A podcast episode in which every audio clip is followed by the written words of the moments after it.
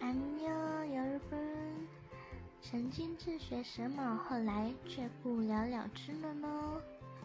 毫无疑问是在我中学时期买了2、3本日文书要来自学。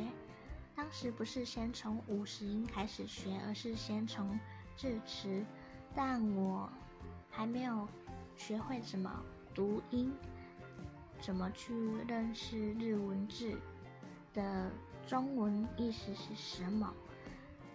学了大概1个月吧，就不了了之了。